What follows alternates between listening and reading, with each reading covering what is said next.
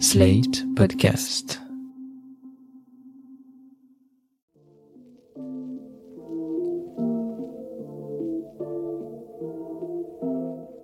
Salut et bienvenue dans New Deal, le podcast Slate Ifri TTSO qui décortique l'actualité américaine en compagnie de Laurence Nardon, responsable du programme Nord-Amérique à l'Ifri. Bonjour Laurence. Bonjour Romain.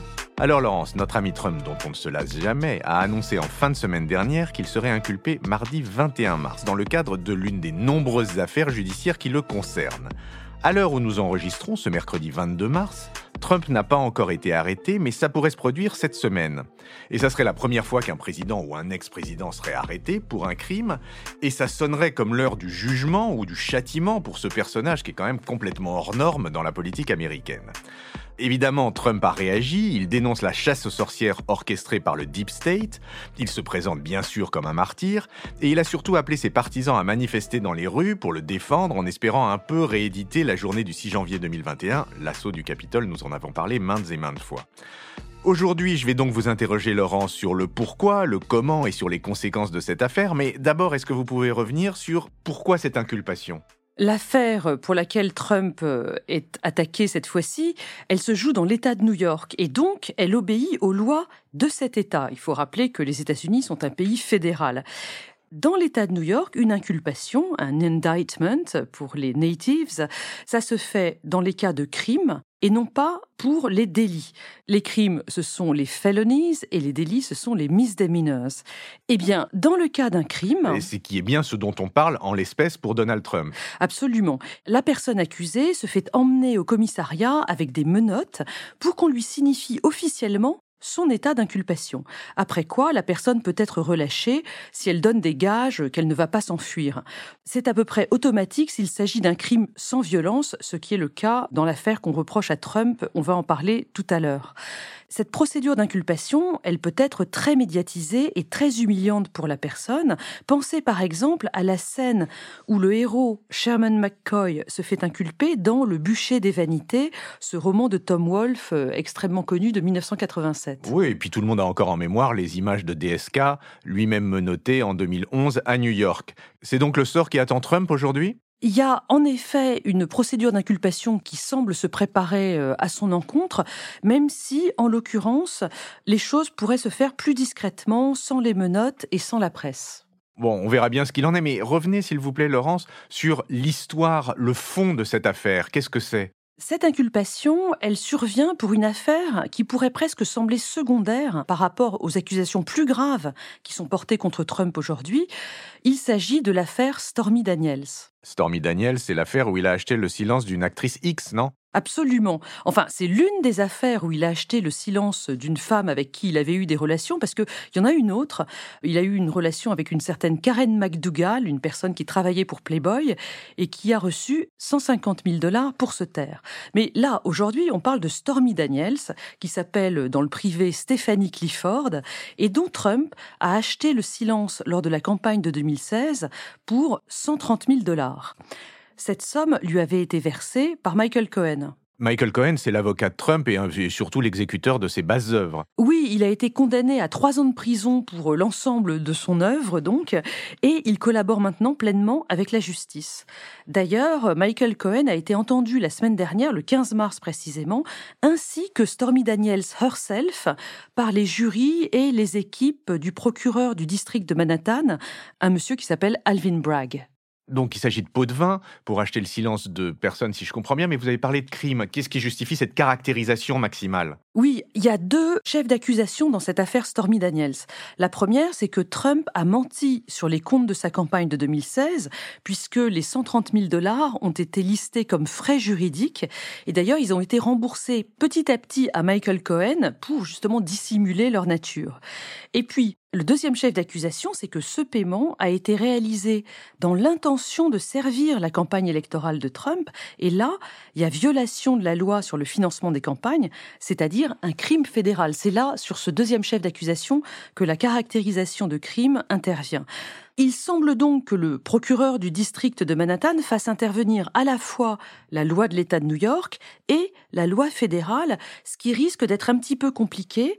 Ça amène certains observateurs, des juristes évidemment, à estimer que Alvin Bragg a peut-être un autre chef d'accusation sous le coude qu'il révélera le moment venu. Là encore, on verra bien, mais qu'est-ce que vous pouvez nous dire de la réaction de Trump face à toutes ces menaces? C'est Trump qui a révélé l'affaire en tweetant sur son réseau social personnel, vous savez, Truth Social, c'était en fin de semaine dernière, révélant cette inculpation imminente. Alors, vous l'avez dit, il se présente en martyr et il accuse tout le monde dans tous les sens. Samedi 19 mars, il a accusé Alvin Bragg, donc ce procureur, de racisme, parce que Alvin Bragg est noir. Il a déclaré aussi que la Russie aujourd'hui était un moins grand danger pour les États-Unis que le Deep State, c'est-à-dire euh, tous ces fonds fonctionnaires qui n'ont qu'une seule euh, idée en tête, c'est de le détruire. Et il a aussi appelé ses partisans à manifester, non? Oui, en lançant des messages très ambigus euh, du genre Save Our Country ou Take America Back. Ça rappelle vraiment les messages qu'il avait envoyés avant l'assaut contre le Capitole. Depuis lundi, d'ailleurs, la Cour criminelle de Manhattan est entourée de barrières de protection. Mais on va voir ce qui se passe. Pour l'instant, les partisans de Trump n'ont pas beaucoup réagi. Les membres de milices d'extrême droite qu'on avait vus dans l'assaut contre le Capitole, c'est vrai, n'ont pas eu beaucoup de temps pour se préparer, alors que en 2020-2021, ils avaient eu quasiment trois semaines entre la convocation de Trump devant le Capitole et le fameux 6 janvier. Il faut ajouter d'ailleurs que la plupart des militants euh, d'extrême droite pro-Trump n'habitent pas à New York, ils habitent souvent très loin dans le pays, c'est difficile pour eux de venir. Et puis surtout, beaucoup d'entre eux sont aujourd'hui en prison ou en tout cas poursuivis. Alors vous parliez du réseau de Trump euh, Truth Social, mais j'ai vu que Trump avait aussi retrouvé son compte Facebook. Est-ce qu'il s'en est servi pour communiquer? Alors en effet, ses comptes Facebook et YouTube viennent juste d'être réactivés et Trump a posté une vidéo vendredi 17. Alors c'était une vieille vidéo accompagnée du message I'm back. C'était assez laconique et rien de plus depuis. Quant à Twitter, sur lequel euh, Trump a encore aujourd'hui 87 millions d'abonnés, son profil a été rouvert avec l'arrivée euh, d'Elon Musk à la tête de cette plateforme en novembre dernier. Or, Trump n'a rien posté du tout sur Twitter depuis cette réouverture de compte et même depuis janvier 2021. La réalité, c'est qu'il est tenu par les investisseurs à rester sur Truth Social, son propre réseau, où il n'a que 2 millions d'utilisateurs. Bon, alors ça c'est pour l'animation de sa communauté, si on peut dire, mais pour ce qui est du monde politique, comment ça réagit chez les républicains? Les leaders républicains de la Chambre des représentants sont justement en séminaire en Floride ces jours-ci. Nul doute qu'ils vont euh, parler de cette affaire. Et Jim Jordan, qui est un représentant républicain euh, très trumpiste de l'Ohio, qui est aussi président de la commission judiciaire de la Chambre, a dénoncé les motivations politiques du procureur Alvin Bragg. Jim Jordan parle de lancer une enquête de la Chambre sur euh, cette inculpation possible. Mais je suis pas sûr que ce soit possible parce que le Congrès n'a pas de contrôle sur la Cour de New York, qui n'est pas une instance fédérale. Mais parlons de The Elephant in the Room. Ron DeSantis, qui est le challenger pressenti à l'investiture républicaine pour la prochaine présidentielle, donc face à Trump. Qu'est-ce qu'il dit, Ron DeSantis? Eh bien, Ron DeSantis, il est très embêté parce que sa stratégie depuis plusieurs semaines, c'est de coller aux électeurs de Trump. On l'a vu avec ses déclarations récentes sur l'Ukraine, où vraiment il copie euh, Donald Trump euh, à 100%. C'était le 14 mars la semaine dernière. Il répondait à Tucker Carlson, vous savez, cet animateur euh, d'extrême droite sur Fox News. Ron DeSantis a qualifié la guerre Russie-Ukraine de dispute territoriale qui ne serait pas du tout un intérêt vital des États-Unis. Ce que ça veut dire, c'est que Ron DeSantis a choisi le camp isolationniste, le même que Trump, ce qui n'était pas complètement évident vu son passé militaire. Oui, il a un passé de conseil juridique dans la Navy, non? Oui, il a d'ailleurs été déployé en Irak. Et donc, la question pour lui aujourd'hui, avec cette inculpation possible de Trump, c'est la suivante. Est-ce qu'il doit soutenir Trump dans cette affaire qui est quand même une affaire de sexe et d'argent? De Santis, je vous le rappelle, est un conservateur chrétien, donc c'est un positionnement difficile. Et à l'inverse, s'il lâche Trump, eh bien, la base trumpiste va lui en vouloir. Et il y a un scénario du pire qui se dessine pour Ron DeSantis aujourd'hui. Ce serait le cas où Trump refuserait de quitter Mar-a-Lago, donc en Floride, pour se rendre à New York pour répondre à la convocation pour euh, l'inculpation. Comme c'est DeSantis qui est gouverneur de Floride, c'est lui qui aurait à décider de forcer ou non l'extradition de Donald Trump. Vous voyez qu'il serait obligé de prendre parti, ce serait vraiment euh, très compliqué. Il y a peut-être là euh, quelque chose de positif pour Trump parce que ça réduirait les chances de DeSantis face à lui dans un cas ou dans l'autre. Trump qui de toute manière espère peut-être bénéficier d'une possible inculpation pour se poser en martyr et récupérer à nouveau un peu de son aura. Et c'est le scénario qui a le plus de chances d'arriver à l'heure actuelle, puisque effectivement, Trump est à Mar-a-Lago et ne donne pas de signe de vouloir se rendre à la convocation des juges à New York. On voit bien le piège. Mais du côté démocrate, comment à leur tour réagissent-ils? La question pour les démocrates, ou pour Biden en tout cas, qui semble bien parti pour se représenter, c'est de savoir quel sera le candidat le plus facile à battre en 2024, Trump ou DeSantis? Pour Biden, Trump est quelqu'un qu'il a déjà battu et en plus, ils ont à peu près le même âge, ce qui rendrait les attaques sur euh, la sénilité de Biden moins efficaces dans une campagne à venir. Donc les démocrates ont plutôt intérêt à ce que Trump sorte gagnant de la séquence actuelle? Oui, je le pense. Mais ce que disent aussi les démocrates ces jours-ci, c'est que c'est vraiment dommage que Trump soit arrêté sur l'affaire Stormy Daniels et non sur une autre affaire d'une portée politique plus importante ça nous donne l'occasion de refaire un petit point sur ce qui est à venir encore en termes judiciaires pour Trump. Vous en êtes où de votre fiche là-dessus, Laurence? Il faut remettre cette fiche à jour en permanence parce que la justice avance lentement, mais elle avance. Il y a par exemple une histoire qui a été jugée en décembre dernier. C'est celle de la fraude fiscale dans la gestion de la Trump Organization.